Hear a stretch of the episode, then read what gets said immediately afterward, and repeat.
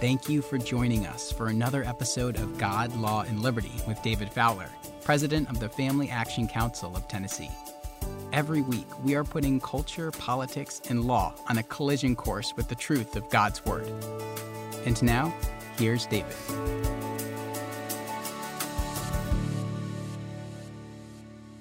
Welcome to this week's edition of God, Law, and Liberty. And I'm delighted to have you with me. This is a podcast I think you'll want to share with your friends. This is sort of a special edition because I have a special guest with me today. And we're going to be talking about uh, the oral arguments in the Dobbs abortion case that was argued back before the United States on December the 1st. So if you have friends who are pro life or friends who care about what's going on with the judiciary and the influence of the judiciary in our nation, our country, and the Constitution. I think I think this is going to be uh, an episode you'll want to share with your friends. So our special guest today is Jeff Schaefer, who is the uh, director of the Hale Institute at New St. Andrews College and an attorney. And Jeff, welcome to today's episode of God, Law, and Liberty. Thank you, David. It's a pleasure to speak with you today. Thanks for the invitation. I'm, I'm glad glad you were able to join us. I wanted to just really ask you uh, what your thoughts were about the oral argument that took place in the Dobbs case and just let you share your own thoughts without me trying to interrupt or prod you in certain directions. Just the things that as you listened, the things as you read the transcript, you came to mind that were most significant in your own mind. And with that, let me just kind of turn today's podcast over to you, Jeff. Uh, very well. I um, I suppose I could start with some positive considerations. You know, Mississippi is asking the Supreme Court to overrule Roe versus Wade and Planned Parenthood versus Casey. Um, and that advocacy position is a welcome change from many years of litigation in which states merely sought court authorization to sustain, I don't know, marginal regulatory measures in the field of abortion. Um, that the states argued were consistent with Roe and Casey, thus didn't call for the overruling of those cases.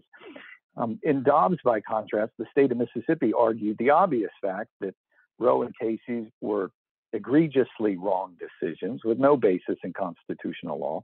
Oh, for the good there remember, as um, Professor John Hart Ely famously wrote shortly after the Roe ruling had come down, you know, Roe is not constitutional law and gives almost no sense of an obligation to try to be. Everybody knows this.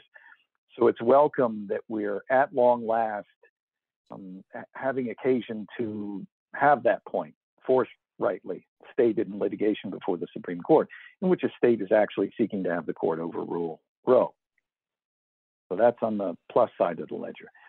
And additionally, on the positive side, is the fact that um, Justices Kavanaugh and Barrett evinced signs that they were inclined to take seriously the, the prospect of, of voting to overrule Roe.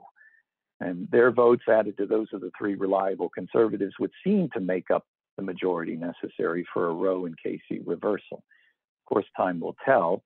Um, but the possibility of eliminating Roe and Casey from the books is certainly encouraging. And um, if this is indeed accomplished, and we'll find that out around the end of June of next year, we expect, we will be justly grateful for that outcome. You know, the prospect of even incremental improvement in the legal protection and status for unborn children, both due to the state prohibitions on abortion that would likely be resurrected or enacted in many jurisdictions, and also the fact that constitutional case law will um, no longer classify unborn children as legitimate targets for killing with impunity um, is a welcome step in the right direction. Mm. But these are, of course, um, muted rather than unqualified points of celebration. And that's mostly because of the remaining morally dilapidated condition of much of constitutional law discourse, along with public reason more generally even when it's being employed toward improving case law standards and civic conditions and the like. So, here perhaps I can arrive at some critical observations about the content of the Dobbs oral argument. Now, here uh, I want to stop and interject for just a moment. in this wider context, you're going to hear Jeff in just a moment refer to cases like Eisenstadt, uh, maybe Griswold, Romer, Obergefell. And what I want to say about that is that beginning in the late 60s, the United States Supreme Court embarked upon this notion of a substantive due process whereby it began to to think that well the constitution ought to protect and prevent states from doing certain things. And that's where in essence the concept came about in roe that well the the states shouldn't interfere with your privacy when it comes to whether to have or not have a child and then that developed over time into cases dealing with, as I think he may describe, whether states can have statutes about homosexual sodomy and same sex marriage. So that's what Jeff is referring to. So, with that, let's get back to his comment. Uh, Before doing that, though, I suppose I could mention some things about the wider context in play here. So, bear with me. We are um, now in the midst of, I'd say, a full on conflict among intellectual heavyweights who are located, loosely speaking, um, on the conservative side of the legal world. And this conflict among such persons is, in my opinion, an unsurprising development, uh, even long overdue, I think. And it's attributable in large part to the deplorable condition of the law that I mentioned a moment ago. As mm-hmm. our uh, contemporary jurisprudential innovations relate to primordial issues and institutions of human existence, such as the life of the unborn or sex and family matters. Um, they've reached an unintelligible and I'd say amoral condition.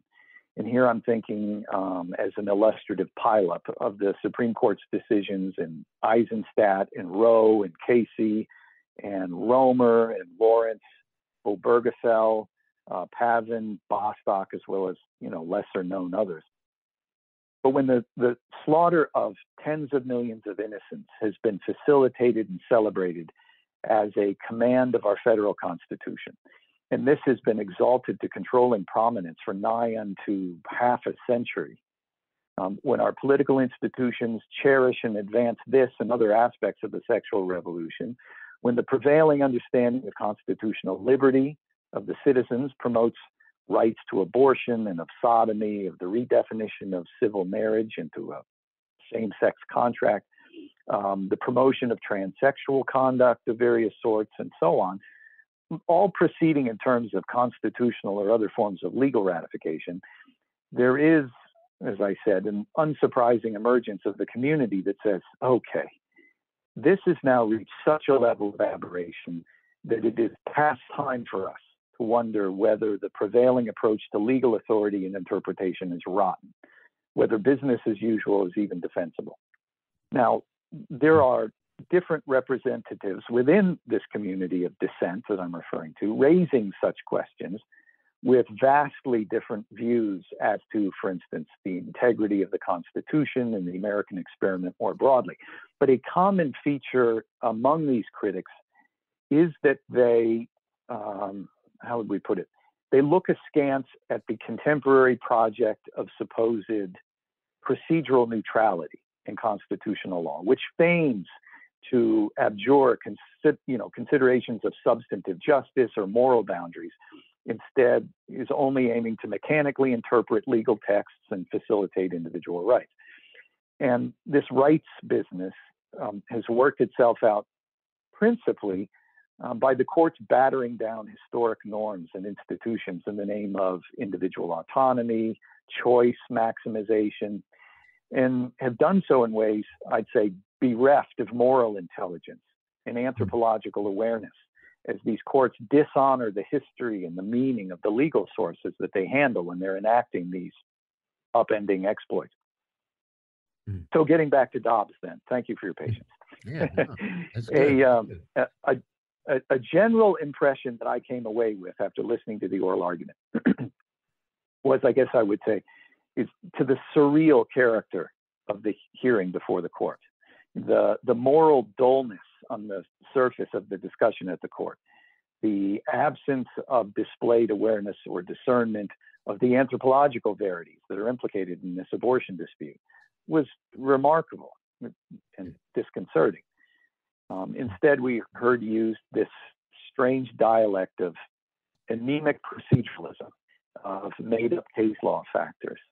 No, wait, hold on. Jeff. Several. Your voice clicked out there. Anemic. What were you saying? This we heard. This proceduralism. Sort of, proceduralism. the way I put it. Yeah. Okay. Mm-hmm. Okay. Go ahead. Go ahead. Yeah. Sure. So you know, several of the participants, um, notably, pretended anguish or befuddlement, uh, suggesting that the question presented in Dobbs is a difficult one whether the Constitution forbids states to legislate against the grisly murder of innocent human life in the, mo- in the womb. Mm. Hear me. Yeah. The attenuation of the courtroom exchanges from the gravity of the matter that was under consideration was on display in this form of argument that was deemed proper to the occasion. Now, think about this. The court was considering the murderous holocaust of its own making and continuance.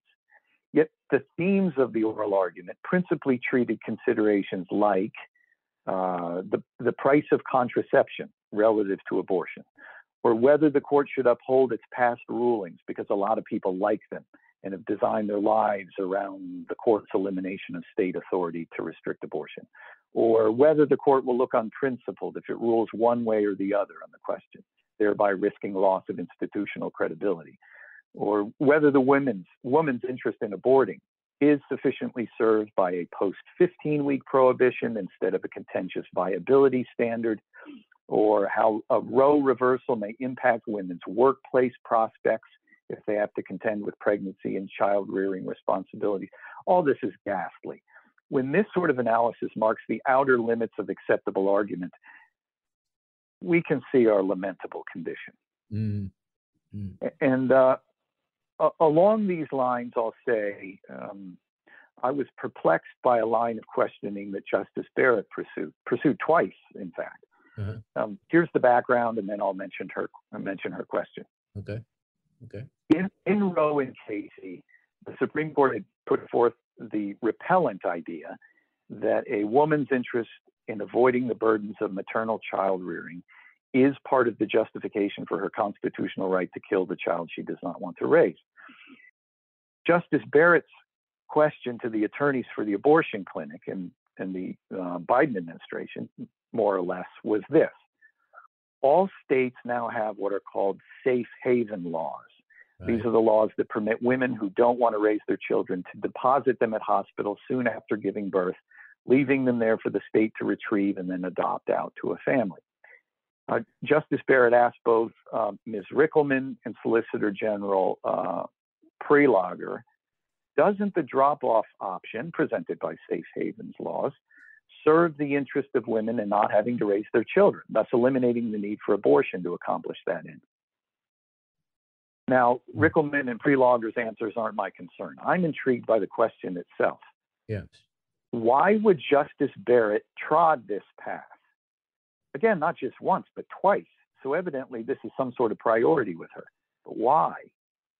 Roe and Casey's proposal that states can't forbid abortions because, among other reasons, women have a right and a need to be able to avoid the inconvenience of raising their child is precisely zero grounding in or relevance to the Constitution, and thus cannot viably serve as the basis for a federal prohibition on states to protect innocent human life in the womb from abortion. So, why was Justice Barrett treating a woman's wish to avoid maternity responsibilities as a matter of constitutional authority, relevant to this evaluation of Mississippi's challenge to the Roe regime? Yeah. Does she think the Constitution gives a right of maternity escape, and thus that there must be at least some other way for mothers to abandon their duties as mothers if states are to be constitutionally authorized to forbid abortion? I mean, does she consider the contingent fact of safe havens laws to be necessary, if not sufficient, as a basis for overruling Roe and Casey? I hope not. I mean, surely she reprobates the idea of maternity escape as a trump to state laws protecting life, which is why I'm mystified by her implied ratification of this Roe and Casey idea on maternity avoidance as being a constitutionally grounded concept, or at least one that has some claim to authority over her decision in this case. Mm. Uh, lawless stipulations like this one merit denunciation and overruling, not continued validation by justices of the court, implying that we, you know, need to conform to its principle. You know, I hope mm. that is clear enough. But yeah. anyway, enough on that. An- another incident uh, during the argument that startled me was when General Stewart, on behalf of the state of Mississippi, in responding to the question of whether overturning Roe would place in jeopardy the authority of other Supreme Court case rulings, he volunteered that the Obergefell uh, same sex marriage case would not be negatively impacted by a reversal of Roe because that case was one that he said drew clear rules, clear rules that have engendered strong reliance interest and that have not produced negative consequences. Mm-hmm. mm-hmm. Land big. With friends like these, who needs enemies? um, the Obergefell case represents the repudiation of the created order, of the publicly decisive truth of male and female in their roles in the primal institution on which all of community rests, that is the marital family. There is an anthropological disaster contained in the policy and constitutional perversion of Obergefell. That case not only denies the features, meaning, and telos of our human nature, it symbolically represents the denial of a transcendent order of truth that binds and constrains government power in the first place. So the fallout implied in this ruling is immense. But even if we assume ex hypothesis that the marital family is a pointless convention that's easily replaced by same sex contractors, and that the uniform history of human civilization in all places and all times with respect to husband wife marriage was an ignorant and pointless tradition. Still, one would think that a state solicitor general would note with concern the damage that Obergefell inflicts on state prerogatives to continue its historic, its complex, its multifaceted practice of recognizing and then protecting through law the features of the traditional family form. Obergefell's claim to abolish state prerogatives to continue their historic standards of domestic relations is obviously a blow to the previously uninterrupted authority of states. But for some reason, even that jurisdictional invasion was unworthy of General Stewart's discernment and comment in the Dobbs oral argument. Now, he understandably wishes to win his case and evidently thought that speaking poorly of this old Obergefell monstrosity, among others, mm-hmm. might risk his prospects for attaining the win that he seeks in the Dobbs case. But it is just that sort of pressure to abandon principle that leaves me uneasy about these methods of advocacy. Now, let me interrupt uh, Jeff here again, just for a moment, to make sure we understand what he's saying.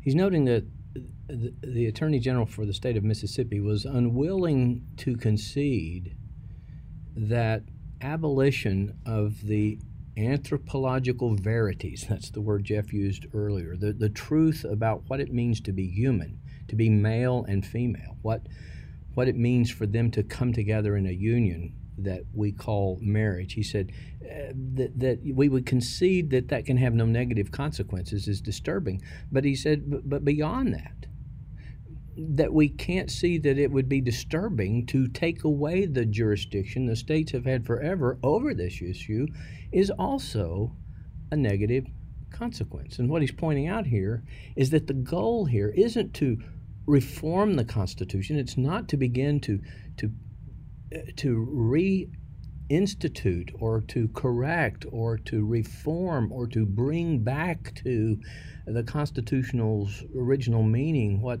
what we believed, it is just to win a case.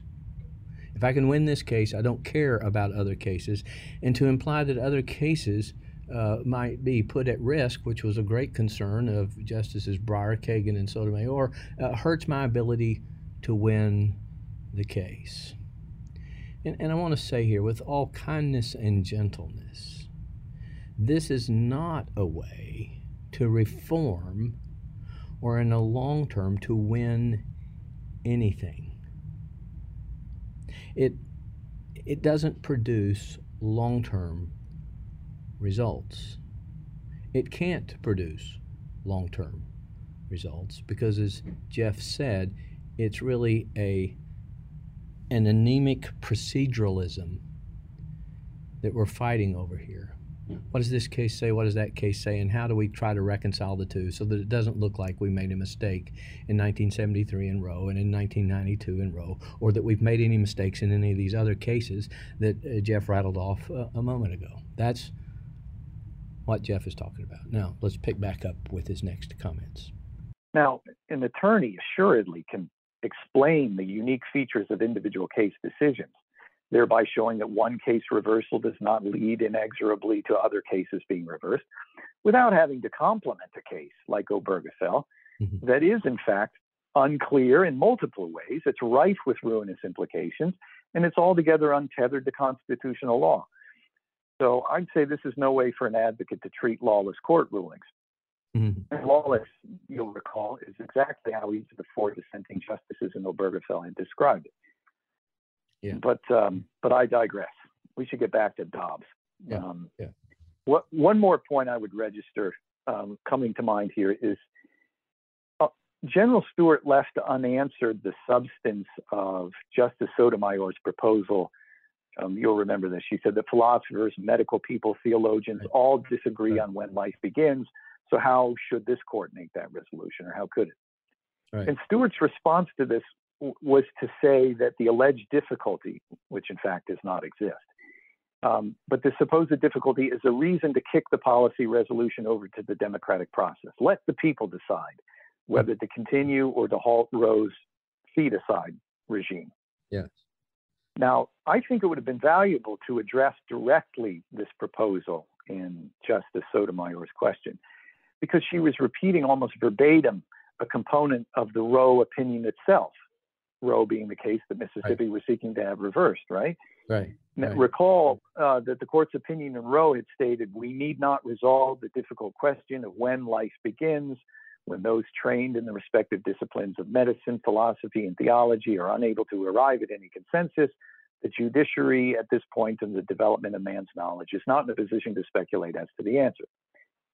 Now, that's Roe, and that's culpable nonsense one does not reasonably say, as the court in Roe proffered, that goodness, it's so hard to know whether the growing figure in the womb in constant and spectacular development counts as a life that has begun. And since no one has the answer to that difficult question, we'll just make up an unprecedented mandatory rule binding the whole nation, requiring that mothers be free to abort their unborn children without any legal interference. Mm-hmm. That was Roe v. Wade's way of, quote, not resolving when life begins. Very nice. That whopper is beyond abiding and could have received a sterner treatment than what it was, what Solicitor General Stewart gave it at the Dobbs hearing. Um, so I would have uh, adjusted that handling a bit. By the way, um, Justice Sotomayor also proposed that a state could not be interested in defending the life of the unborn except on religious grounds. Right. But of right. course, and conveniently, religious grounds are disqualified for justifying state policy. Now, that convoluted thesis is a plague on our jurisprudence as well. I only flag it now because an adequate response to it would require another devoted phone call between us. uh, but these sorts of things popped up in the in the process that were less than encouraging. Yeah, yeah. Um, well, you know, I said that that last point I think was going to be the last one I'd raise, but I'll mention one more. Okay. Um, remember Justice Kavanaugh seemed to be trying out some anticipatory damage control for a Roe reversal by emphasizing that states still could and most would permit abortion to take place unregulated, even if the Supreme Court reversed Roe. And that sort of outcome from a certain kind of Roe reversal by the Supreme Court would allow the court to posture itself as merely a procedural technician taking no position one way or the other on whether abortion is lovely or abominable, instead, only confirming that the Constitution is silent on the right. matter and thus presents no right, you know, to citizens. Right. So Justice Kavanaugh recalled pressed the Mississippi Solicitor General to confirm that Mississippi's argument is that the Constitution is silent and therefore neutral on the question of abortion. In other words, that the Constitution is neither pro life nor pro choice, on the question of abortion, but leaves the issue for the people of the states or perhaps Congress to resolve in the democratic process. The um, Solicitor General Stewart, on behalf of the state of Mississippi, said, yes, that's our position, that the Constitution is agnostic on the question. Um, it's perfectly fine and probably most likely that most states will continue to permit abortion. Um, what interested me about that is there there is this 14th Amendment equal protection clause that would seem to have at least something to say about this. Mm-hmm. And, and, so I'll just mention the existence of a compelling presentation on this point in the amicus brief submitted to the court by John Finnis and Robert George, uh, making the case that the original public meaning of the Equal Protection Clause treated unborn human persons as covered by the requirement for equal protection of the laws, inclusive of those laws against murder. Yet it seems that argument is one that Mississippi and Justice Kavanaugh preferred to be set aside, um, at least for this case. Yeah. Um, but the, the 14th Amendment being set aside, what about the judicial function itself? Is it one that is uh, legitimately carried out in terms of a putative moral agnosticism? I don't, I don't think so. Um, there's an important discussion there, but it's a long one, so I'll just leave that one to bookmark for another day. Um, maybe I'll I'll finish up there. Well, Jeff, I I, uh, I really appreciate your time here today, and I think for me at least, a point listeners that I come away with in part is Jeff has mentioned at the top of his comments about we've sort of um, accepted a certain way that we do things now.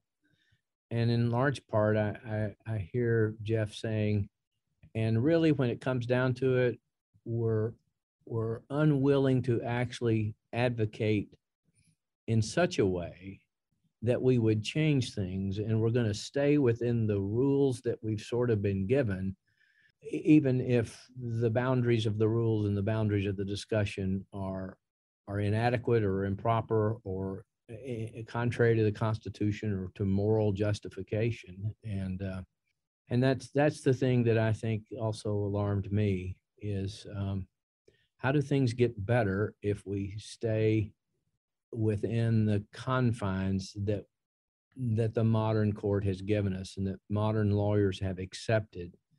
Uh, how, how does it ever get better? But jeff a lot for our listeners here to chew on a lot for me to uh, chew on i'm going to go back and listen and thank you very much for joining us today uh, on god law and liberty and please friends share this with your friends and jeff best wishes to you as you direct the Hale Center there at New St. Andrews College. Thank you, everybody, and we'll look Thanks forward so much, to uh, being with you next week when we have a special podcast with Dr. George Grant, in which he's going to connect the incarnation of Christmas that we celebrate to historical events and a present day law and situation here in the state of Tennessee. I think you'll find it a great blessing. And until next week, that's all from God, Law, and Liberty. If you enjoyed this episode, please subscribe to the podcast. And if you want to help spread the word, please give us a five star review and tell your friends to subscribe too. God, Law, and Liberty is available on Apple Podcasts, Spotify, and wherever you listen to podcasts. For more information, please visit us at www.facttennessee.org. That's F A C Tennessee.org. And please follow us on Facebook, Twitter, and Instagram at Fact Tennessee.